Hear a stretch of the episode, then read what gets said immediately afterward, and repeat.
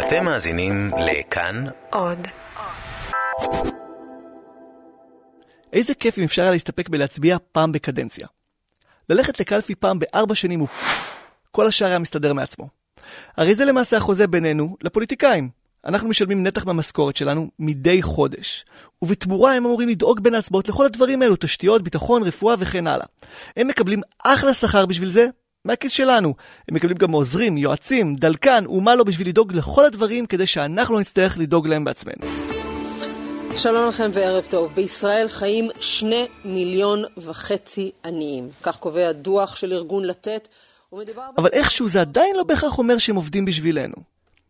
זה לא שהחיים פה בלתי אפשריים, רחוק מכך. אבל מספיק להציץ בטבלאות ה-OECD כדי לגלות שיכול להיות פה תחבורה ציבורית הרבה יותר טובה, שאפשר להילחם בעוני חכם יותר, ושקבוצות אינטרס משלשלות יותר מדי מהכסף שלנו לכיס שלהם. אבל ההיסטוריה מלמדת שזה לא מחויב המציאות. יש תקופות שפוליטיקאים עובדים נטו עבור הציבור, וזה קורה מתי?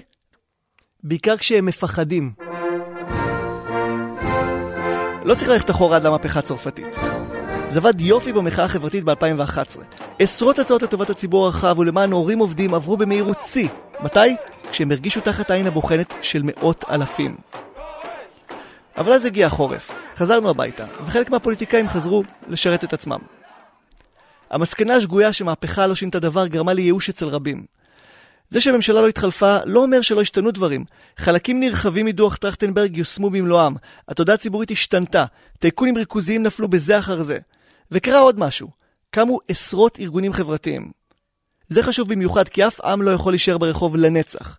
ובשנים מאז המחאה קמו שלל גופים יעילים, ממוקדים כמו טילי RPG, וכיום הם כבר מזדקרים בקביעות בנוף הדמוקרטי שלנו. גופים בשמאל ובימין למדו איך לא לבלוע כל אמירה של פוליטיקאי, ומצד שני איך להפחיד אותם בנתונים, איך לחבר את הציבור הלא מחובר ולארגן את המגזרים הלא מאורגנים. הם למדו איך להשפיע מחוץ לכנסת. מעבר למטרות של ארגון זה או אחר זו מגמה נפלאה במיוחד, כי דמוקרטיה היא שיטת שלטון מבוססת מוסדות, וככל שאלו מגוונים ויציבים יותר, כך השלטון מנווט לכיוון עשייה לטובת האינטרס הציבורי הרחב ביותר. והכי מגניב, שאנחנו, כן, כולנו, יכולים לעזור להם לעצב את המדינה בזמן שאנחנו יושבים בכורסה. כן, הפרק היום הוא פרק בישיבה. נלמד למה אנשים מעורבים פוליטית, נשמע מעירית לינור למה הרוב לא, וננסה לפענח איך אתם יכולים לשנות את זה, או לכל הפחות להצטרף למאבק שאתם מתחברים אליו. וכל זה, כמו בפרק הקודם, תוך שמירה על נוחות אורתופדית. ברוכים הבאים לדרך הדמוקרטיה עם תומר אביטל, עובדות, פרשנות וניסיון לשנות קצת המציאות. פרק הזה זה חלק ב' בשני הפרקים שקראנו להם איך לשנות את העולם. הפעם הדגש הוא איך לערב את הציבור בפוליטיקה. בואו נתחיל בטעימה קטנה עם דן קלרמן מהליכודניקים החדשים. אנחנו בזמנו חשבנו אה, שאתה יודע, רק תספר לאנשים את המספרים, שאנשים נכנסים לכנסת עם אלפיים קולות ושהם עובדים אצל אה, נהגי מוניות ואצל תעשייה אווירית ואצל כל מיני מפקדי ארגזים וחמולות והם לא עובדים אצל הציבור, אז למחרת מאה אלף אנשים יתפקדו וזהו, הכל יהיה בסדר מעכשיו. אבל זה כמובן לא קרה. בפרק הקודם תיארנו את הקשר בין אקטיביזם לדמוקרטיה, והצטיידנו בכלים פרקטיים. בפרק הזה ננסה להבין גם למה אנשים לא יוצאים לרחובות, או בגרסה שלי, למה אני חופר לכל מי שאני מכיר על היעדר השקיפות בוועדת שרים לחקיקה, ועדיין מוצא את עצמי רק עם עוד 50 משוגעים לדבר. מה מונע מאנשים להשתתף, ומה מניע אותם למרות הכל להעדיף מחאה על פני חוג פיסול. וגם, קפיצה לעתיד. נדמיין איך תראה השתתפות ציבור בעתיד הקרוב, כשכל הציבור יוכל דרך המובייל להיות חלק מתהליך קבלת ההחלטות. אבל קודם, נדבר עם דוקטור גולן להט, מהחוג למדעי המדינה באוניברסיטת תל אביב, ומהחוג לתקשורת באוניברסיטת אריאל. להט מנסה להפריך את התזה האקטיביסטית לפיה אנחנו נספר לכם על משהו מסוים, ואתם תחושו בחוסר הצדק, וכמובן תצטרפו אלינו כדי לפתור את זה. תסתכל על הסכסוך הישראלי-ערבי. כל התזה של השמאל, אנחנו נציג לכם מספיק נתונים על הכיבוש, על הסבל הפלסטיני, על המחסומים, על הרעב בעזה, על הפסקות החשמל, ואתם תצאו לזה, זה חייב להזיז לכם, נכון? כי, כי, כי משהו בחוש הצדק שלך נפגע. כמה אנשים באמת עשו משהו עם הנתונים האלה? התשובה היא אפס. מתי אנשים התחילו לזוז? ברגע שזה הגיע לסף דלתם, ולצערי זה מגיע לסף דלתנו רק שזה בדרך כלל מקרי אלימות מאוד מאוד קשים או טרור. אז אנחנו uh, מתחילים לשאול את השאלות של רגע למה ומה קורה. אני לא, לא קונה את התזה הזאת. אני עדיין חוזר לאותו רעיון שאומר אנשים זזים שכואב להם מספיק. שתי מסקנות עגומות. הראשונה היא שאנשים לא פועלים מתחושת צדק. זה לא מה שהוציא 400 אלף אנשים ב-2011 לרחוב. כמו שאני ניתחתי את זה, וכמובן שניתחתי את זה הרבה, מה שהוציא אותם היה תחושה של עוולה, משולבת ביצירת ביחד חדש. והמשוואה הזו הייתה באמת כיף, כיף שמהול ברגע מכונן. תודו שזה שילוב מצוין. עד כדי כך מצוין שאני זוכר שלמרות שגרתי ב-2011 בנחלאות בירושלים מול הכנסת, קבעתי blind date בשדרות רוטשילד, והלכנו לבקר יחד במאהלים. אני והבחורה פטפטנו והבנו שאנחנו לא מתאימים בזמן שניגנו גיטרות עם המוחים. לא הפסקנו לחייך ולהרגיש שאנו יוצרים היסטוריה. לא משותפת ועדיין היסטוריה. שנית, בשביל שהמוני אנשים יתגייסו לפעילות, ולא רק החשודים המיידיים, זה חייב להיות להם מספיק כואב. זה צריך לדפוק עד דלתם.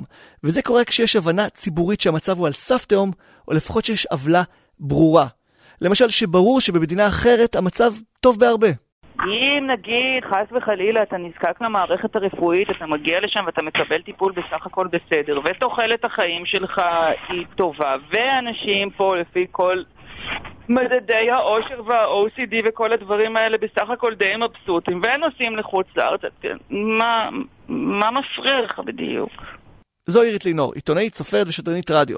בניגוד אלינו שמנסים להבין למה אנשים נשארים בבית וצופים בנטפליקס, היא מנסה להבין למה אנשים בכלל יוצאים מהבית. בואו נדבר על אסטרולוגיה. מתי אנשים מת, מתעניינים באסטרולוגיה? כשנורא משעמם להם, ושהם לא הכירו אה, מישהו או מישהי להתחתן איתם, ואז הם הולכים לכל מיני פותחים בקפה, והם ככה מעבירים את הזמן עד שסוף סוף קורה להם משהו באמת משמעותי.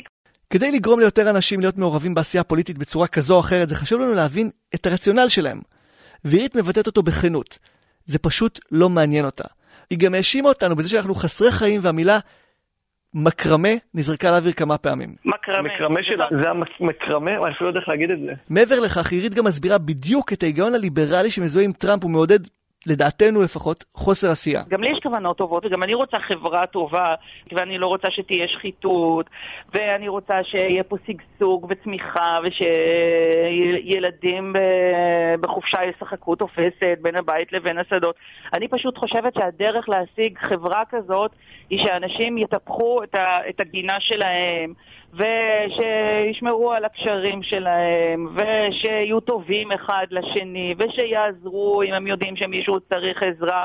ואני גם מאמינה שאני אה, לא כל כך רוצה לבוא בדרישות לממשלה, כי אני בכללי, הממשלה מבחינתי זה סוג של קבלן ביצוע. באיזשהו מקום עירית רואה אקטיביזם כתחביב. אבל לדעתי אחת הסיבות שאנחנו משקיעים כל כך הרבה אנרגיה באקטיביזם היא כדי שנוכל באיזשהו שלב להבטיח לעצמנו, לילדים שלנו, חיים הוגנים. שנוכל לעשות בקלות יותר את מה שאנחנו באמת רוצים לעשות, ושנקבל תמורה אמיתית למיסים שלנו. וזה לא שאני לא מבין את עירית לינור. סיפור קטן, כשטיילתי בקנדה הגעתי לאגם מרהיב ורחב ידיים. הבחנתי שם בשלט שהפתיע אותי. בפאתי ירידה למים הובהר כי הרחצה אומנם מסוכנת מאוד ועל אחריות המתרחצים, אכן מניעה לקיימה. תחשבו על זה רגע. מה היו כותבים בארץ? כנראה, אסור, העבריין ייענש. במילים אחרות, אתה שייך לנו ואל תעז לפגוע ברכוש המדינה. כלומר, המדינה מתערבת והמון, לעומת פינות אחרות של כדור הארץ, שם מעדיפים להראות לך את הסיכונים ושתחליט בעצמך. סומכים עליך, ובכל מקרה אתה שייך רק לך. יש עוד בעיה בישראל, אני מרגיש פה לפעמים שאנשים חושבים שהממשלה והמדינה הם מילים נרדפות. כשאני מנהל קרבות בטוויטר סביב מהלכים אקטיביסטיים, אני נתקל בביקורת של אזרחים פטריוטים, שאני נכשל להסביר להם שאין בביקורת שלי על הממשלה ביקורת על המדינה. שאלו שני דברים שונים. שמדינה, תדמיינו סימן של אי שוויון מול ממשלה. אין פסול באהבת המולדת. ההפך, אני גם מאמין שלשפר את המדינה זה הפטריוטיות. איך שאני רואה את זה, אם הדורות הבאים יחיו במדינה שבה יש פרשיות שחיתות כל בוקר וחלוקת משאבים לא הוגנת, יהיה להם קשה להגיע לשגשוג. ככה זה כשאין אמון. והשתתפות ציבור לאורך הקדנציה לא רק מחזקת את הדמוקרטיה, אלא הכרחית כדי לאותת למנהיגים שלנו בקביעות מהו רצון העם. כדי שהפוליטיקאים לא אה, יפעלו רק למען עצמם, הם קודם כל, הטובים שבהם צריכים לקבל סימנים מהציבור, וזה דורש השתתפות. זה פרופסור גידי רהט, תמיד בכיר במכון הישראלי לדמוקרטיה ופרופסור במחלקה למדע המדינה באוניברסיטה העברית. וכמובן שהפחות טובים צריכים להרגיש לחץ, ולחץ מתקבל על ידי השתתפות. והנה תשובתו לשאלה למה צריך בכלל להשתתף במשחק. תראה, המחקרים בעולם מראים איפה שיש הון חברתי. מה זה הון חברתי? זה אומר איפה שאנשים מאמינים בפעולה פוליטית, איפה שאנשים מאמינים שיש להם יכולת להשפיע, איפה שאנשים מאמינים שהם יכולים לשתף פעולה זה עם זה וזו עם זו ולקדם נושאים, אלו הם הדמוקרטיות היותר מוצלחות בעולם. אתם מבינים את האפקט המעגלי? המדינות בהן משתתף הציבור הן המדינות בהן הדמוקרטיה מוצלחת. אך בשביל שהציבור יהיה מעורב הוא צריך להאמין שיש לו יכולת לשנות. אוקיי, אחרי שראינו את הפרדוקס הזה, בואו נראה מי האנשים שכן מאמינים שיש להם יכולת לשנות משהו. ככל שאנשים עשירים יותר, וככל שאנשים משכילים יותר, וככל שהמעמד החברתי שלהם הוא גבוה יותר, ככל שאנשים חזקים יותר, הם גם משתתפים יותר. את זה אנחנו יודעים. אנחנו יודעים גם על השתתפות פוליטית לפי גילאים. אנחנו יודעים שאנשים צעירים משתתפים פחות מאנשים מבוגרים, ואנשים מבוגרים מגיעים לאיזשהו שיא בגילאי 50, 60, 70, ואז ההשתתפות הפוליטית יורדת ביחד עם הגיל. אנחנו יודעים שיש דפוסים שנובעים מאיזשהו מעמד חברתי ומאיזשהם יכולות, וכמובן גם מעניין מאוד פשוט של אה, זמן פנוי. אנחנו מדמיינים בדרך כלל אקטיביסטים כסטודנטים עם סנדלי שורש מגודלי שיער, או Walking Class Heroes, כפי שמתאר את זה ג'ון לנון. אלו באמת היו האנשים שהובילו כמה מהפכות לאורך ההיסטוריה. אבל היום אנחנו רואים במחאות לא אחת אנשים מבוגרים, אנשים ממעמד הביניים ומעלה. האם זה בגלל שלאנשים שבקושי סוגרים את החודש אין זמן לצאת לרחוב? או כי זה אותו הדור שעשה בלאגן ב-60's וב-70's והחליט להמשיך להיות פעיל פוליטית, בזמן שהדור הצעיר איכשהו התנתק ונשאר עסוק באינסטגרם. מי שראה את המפגינים שהגיעו לפתח תקווה או לבימה סביב שחיתות או מתווה הגז, יודע שהפרופיל שגידי מתאר נכון. לא רק זה, מתי לצעירים יש בכלל זמן לפתח תודעה פוליטית? הדרך המרכזית היום להגיע ולדבר איתם זה הרשתות החברתיות כמו פייסבוק, ויותר ויותר אינסטגרם וסנאפצ'אט, ובשתי האחרונות בלתי אפשרי לנהל דיאלוג מעמיק. איך תעשה את זה אם הדבר היחיד שאתה יכול לעשות זה להעלות תמונות? תבינו, אינסטגרם שהיא הרשת הפופולרית ביותר בישראל לבני נוער, אפילו לא מאפשרת לינקים קליקביליים. כלומר, אתה צריך להקליד את הקישור בעצמך, אות-אות, אין copy-paste, http נקודותיים וכל הבלגן הזה. בהצלחה להסביר לאנשים ככה מדוע גיל הפרישה של נשים למשל חייב לעלות, או לרדת. אז מה שנשאר לנו זה פייסבוק שגם מתעדף פוסטים קצרים, ואנשים עם כיסים עמוקים שיכולים לקדם שם פוסטים, ועבורם אינסטגרם כן תאפשר אגב הוספת לינקים. והאנשים האלו הם יותר ויותר הפוליטיקאים עצמם. יותר ויותר מפלגות מבינות שצריך לעבור לאיזה מימדים ויראליים. זה שוב דוקטור גולן להט מפתיחת התוכנית. אה, להגיד לך שאנחנו יודעים מה זה יעשה בסופו של דבר? על פניו כרגע המון אנשים כותבים, המון אנשים מתעסקים בהמון בעיות נקודתיות, כל אחד כותב מיליון ואחד דברים על אלף ואחד דברים, אבל האם יש שינויים מעשיים? לא ניכר על פני השטח נכון לנקודה הזאת. לאן זה יוביל בסופו של דבר, יש איזו תחזית אחרת ש... היא תחזית חצי ניתוחית, חצי אשלייתית של כל המאה ה-21 הולכת לכיוון בסופו של דבר, בגלל האמצעים הטכנולוגיים האלה, אה, תלך לכיוון של יותר ויותר דמוקרטיה ישירה. זה נראה לי שזה יתפוס יותר ויותר מקום, אבל עוד פעם, האם זה ישנה את הסדר הקיים? אה, אני לא יודע לנבא. דבר אחד כן ברור, שרק התחלנו לגרד את מימדי ההשתתפות הדיגיטלית האפשרית, ושנפתחות לנו מדי שנה יותר ויותר אפשרויות להיות מעורבים פוליטית מהטלפון, מהמובייל. אם זה חרם צרכני, שיימינג בפייסבוק, קמפיינים של מימון המונים או צורות אחרות של פעילות פוליטית או פעולות קצרות טווח. אלא שהיום זה כבר ברור שהרשתות מצד אחד נכבשות על ידי אנשים עם משאבים, ומנגד מסייעות לשחרר קיטור ביעילות באמצעות לייק, אבל לפעמים שמה זה נשאר, בלייק. אני אריק צ'רניאק, אני היזם והמייסד של Drove, פלטפורמה שמאפשרת למנהיגים להניע אנשים לפעולה, מאפשרת לפבלש תכנים, להעלות אה, כל מיני calls to action, לגייס כספים, למכור דברים, סט מאוד גדול של פעולות. אנחנו סטארט-אפ שקיים בערך שנה. אז דבר ראשון גילוי נאות, אני והמיזם שלי מהם של שקיפות משתמשים ב Drove. לא רק זה, אני אפילו ב-advisory board של Drove מההתחלה. ומה שמצא חן בעיניי ב Drove זה שאתם בעצם סוג של רשת חברתית לפעילים שרוצים לעשות יותר מלייקים. אתה מכיר את השאלה אם עץ נופל ביער ואף אחד לא שומע, האם הוא השמיע צליל? אז הגרסה האקטיביסטית המודרנית היא האם פוסט שאף אחד לא עשה לו לייק באמת קיים. בדרוב מנסים לפתור את זה ולעשות המרה, שכל עוקב שלכם יראה כל פעולה. היום בעידן שפייסבוק מנחיתים את כל הלינקים החיצוניים ולעמודים אה, של ארגונים קשה מאוד להתקיים, ארגונים, עמותות, פעילים, צריכים איזשהו בסיס. דרוב מאפשר לכל אחד לפתוח עמוד שהקלות והנוחות של זה זה כמו עמוד פייסבוק, רק לתת שני דברים שאין בפייסבוק. אחד זה את כל המערכת מאחורה של הרשמה וניהול של אנשים לניוזלטרים וסמסים ונוטיפיקציות מכל סוג.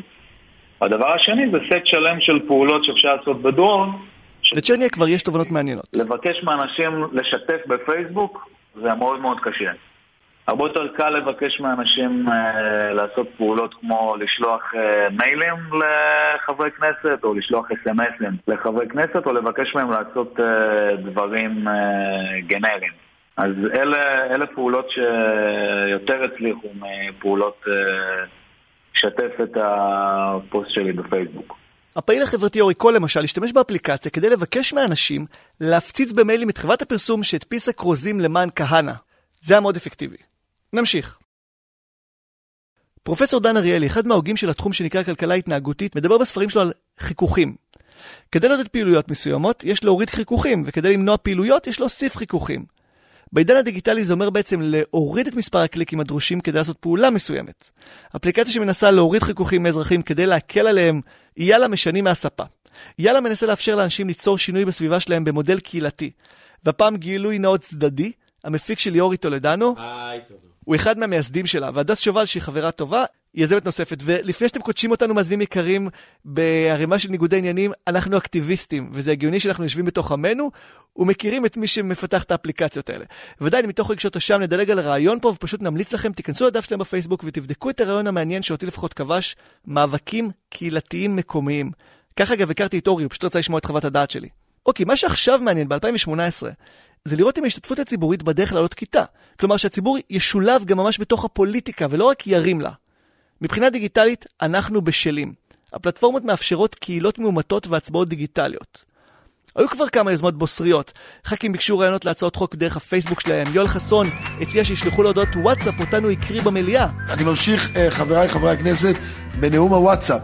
שבו האזרחים שולחים לנו ממש בזמן אמת מה יש להם לומר. חברי כנסת חיליק בר ויואב קיש הציעו שאם 50 אלף איש יחתמו על יוזמה, היא תהפוך להצעת חוק שתדלג מעל המשוכות הראשונות. אבל החוק הזה נתקע, וגם שאר היוזמות הסתכמו נכון לעכשיו בקוריוז. מי שכן מתכנן לקחת את הפעילות הדיגיטלית הזאת לשלב הבא זה מפלגת ישר. הם מנסים שם ליישם רעיון של דמוקרטיה ישירה מלאה. דיברנו עם אירה כץ גלאי, מנהל צוות הצעירים והשטח של המפלגה שרוצה לקיים בחירות 365 ימים בשנה. אם היום אנחנו מסתכלים על כל רחבי הדמוקרטיות בעולם המערבי, אה, יש משבר אמון מאוד חריף. אה, זאת אומרת, אזרחים בכל רחבי העולם המערבי מצביעים שוב ושוב הצבעות מחאה. טראמפיזם, רקזיטיזם וכל הסיפור הזה, אזרחים כבר לא מאמינים לשיטה כמו, כמו שהיא עובדת ולאיך שמייצגים אותם. תנועת ישר זה בעצם תנועה רעיונית שיש לה גם מפלגה, שכל המנגנון שלנו מבוסס על דמוקרטיה ישירה, שהמטרה שלנו היא אחת ואחת בלבד, וזה לעשות פוליטיקה שאפשר להאמין בה. במקום פתק בקלפי פעם בארבע שנים, דמיינו אפליקציה בה חברי המפלגה יכולים להיות חלק מקבלת ההחלטות באופן יום-יומי. נציגי המפלגה חתומים מול הבוחרים על הסכם, הם מצביעים על פי מה שאומרים להם הפקודים באפליקציה. כך גם פועלת מפלגת כל העם הוותיקה שנלחמת מזה שנים לזכות בהכרה ציבורית. בואו נשמע עוד פעם את אירה. כל מרחבי הדיון של המפלגה, גם של המתפקדים שלה וגם של הנציגים שלה, נמצאים שם, ושם מנהלים את הדיונים, ולצד זה יש מרחבים שכל הייעוד שלהם זה פשוט לקבל החלטות בצורה דמוקרטית. זאת אומרת, שכאשר עכשיו עולה חוק בכנסת, לדוגמה, שאנחנו כמפלגה נדרשים להגיב אליו, במקום שעכשיו יהיה, לא יודע מה, את יו"ר המפלגה שיחליט מה המשמעת הסיעתית, או אם אנחנו נשב בקואליציה, יהיה את יו"ר הקואליציה שיחליט מה המשמעת הקואליציונית, אנחנו קודם כל מביאים את זה אל המתפקדים שלנו באפליקציה, והם מחליטים מה עמדתנו. זה חלק מגל עולמי של מפלגות שמנסות להחזיר את הרעיון של דמוקרטיה ישירה כפי שהיה נהוג בחלקו ביוון העתיקה. רק כמובן שהפעם מותרת גם השתתפות לנשים. בספרד, בטורקיה, ברומניה, באוסטרליה ובעוד הרבה מדינות כבר פועלות מפלגות בצורה זו ברמות שונות. כמובן שהרעיון לא חף ממורכבויות, כמו עריצות הרוב, נטייה לפופוליזם, וקושי להחליט בסוגיות מורכבות כשאין לך ידע בנושא. בינינו, יהיה לכם עכשיו זמן לקרוא דוח של אלף עמודים על ההשלכות של שינוי המכס המוטל על יבוא רהיטים עתיקים? לא בטוח. למרות שגם לכל אלו ניתן פתרון. למשל במפלגת זהות שהקים משה פייגלין, תשעה חברים יכולים להפות את כוחו של אחד מהם לכהן כרכז, והרכזים יכולים למנות צירים, וכן הלאה וכן הלאה, וככה בוחר הממוצע יכול להציל הצבעות בתחומים מסוימים לאנשים עליהם הוא סומך ומכיר אישית, שיחליטו בשבילו, אבל רק באותם תחומים. ועדיין, דוקטור רהט מהמכון הישראלי לדמוקרטיה לא עף על הרעיון. דמוקרטיה השתתפותית היא יכולה להיות חלום בלהות, במובן הזה שאם דמוקרטיה השתתפותית זה לתת למשל לאזרחים להצביע בכל נושא ונושא ולהכריע לפי דעת הרוב, זה חלום בלהות, משום שזה עלול להפוך יום אחד, מאוד בקלות, לשלטון הרוב. לעריצות הרוב. סליחה, מש... לא לשלטון הרוב, אלא פשוט לעריצות הרוב.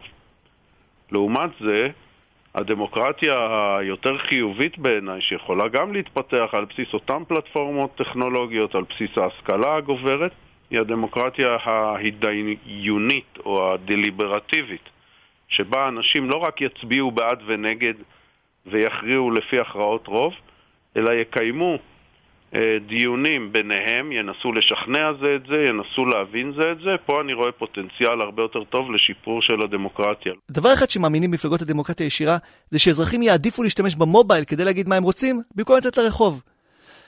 עוד מגמה שמתחזקת בשנים האחרונות, היא ניסיון להבין מה קורה עם החסכונות שלנו. השלב הראשון היה להילחם להוריד את דמי הניהול לגופים ששומרים לנו על כספי הפנסיה. הסתבר שלא מעט אנשים שילמו דמי ניהול רצחניים שחתכו להם עד שליש מהסכום שיחכה להם בפנסיה. היום אנו מודעים יותר, מתמקחים יותר, וגם החבר'ה בכנסת הפחיתו את תקרת העמלות והנגישו את הנתונים. למשל, תוכלו לראות בדוחות שאתם מקבלים הביתה כמה אתם משלמים בדיוק בדמי ניהול לעומת שאר החוסכים. והשלב הבא היה להבין איפה הכסף שלנו מושקע. כלומר, מה הוא עושה עד הפנסיה? הרי הוא לא יושב באיזשהו חשבון עובר ושב, לא. הוא מושקע במניות. ופה אתם נכנסים לתמונה. כמו שטוען המנחה שלי בטיולי לקטים, בהם אנחנו אוכלים רק את מה שאנחנו מוצאים ומתניידים בתחבורה ציבורית, הוא ממליץ שגם כשאנחנו חוזרים לעיר, להמשיך לעשות אקטיביזם דרך הכיס. כלומר, להילחם בקפיטליזם עם קפיטליזם. אם נרכוש יותר פירות, הוא טוען, נראה יותר עצים. אם נקנה פחות מכוניות, יוקמו פחות תחנות דלק ויסללו פחות כבישים. כלומר, אפשר להשתמש בכוח הכלכלי שלנו בשביל לעודד גופים כלכליים שאנחנו מזדהים עם הערכים שלהם, ולהוציא השקעות מגופים שאנחנו פחות מזדהים איתם. ואין מקום טוב יותר לכך מאשר הכספים שמחכים לנו לפנסיה, כי גם ככה אנחנו לא נראה אותם בעשרות השנים הקרובות. מה אם יתמרצו בינתיים? חברנו לתנועה עולמית שהתחילה מסטודנטים, שמדברת על זה שאנחנו את השינוי נתחיל מהאוניברסיטאות. זה שי וולפוביץ', קמפיינר ממגמה ירוקה, זה ארגון מתנדבים סביבתי שפועל ברחבי ישראל. יש היום מאות מוסדות אקדמיים, לא רק, יש היום כבר עיריות וארגונים דתיים וכל מיני קבוצות שהכריזו ובעצם ביצעו שינוי של השקעות הפנסיה של אה, העובדים או של החברים בקבוצה והעבירו אותם מחברות דלקים פוסיליים, מחברות מזהמות, לאפיקי השקעה יותר נקיים, לאפיקי השקעה כשרים. מה שבעצם במגמה ירוקה מנסים לעשות זה לדחוק בגופים כמו אוניברסיטאות, לשנות את תיק ההשקעות שלהם, ככה שלא ישקיעו בחברות מזהמות. וזה עובד, הם כבר הצליחו.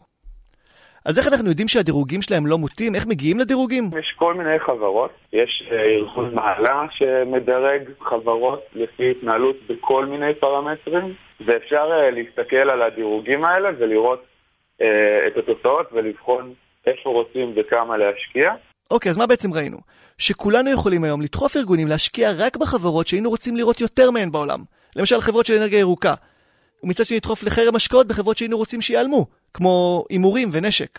המצב היום מספיק מתקדם טכנולוגית ככה שכל אחד מאיתנו יכול לבקש בקלות את פירוט תיק ההשקעות שלנו, או אפילו פשוט להציץ באתר פנסיה פתוחה, ששם אפשר לראות מה הכסף שלכם מתמרץ. מתעצלים? יש גופים שישקיעו בשבילכם את הכסף הפנוי אך ורק בחברות הוגנות. אנחנו לא רוצים לעשות פרסומת, אז פשוט תחפשו בגוגל, יש כמה קרנות כאלה שנקראות קרנות להשקעה בחברות הוגנות. הקרנות האלה מבטיחות שהכסף שלכם ילך אך ורק לגופים שעוזרים לחברה, עוזרים לסביבה. הם אפילו מראים שאותן חברות מראות ביצועים טובים יותר בקביעות. כלומר, שאפילו תרוויח יותר כסף ותעזרו לחברה האנושית. תחפשו בגוגל.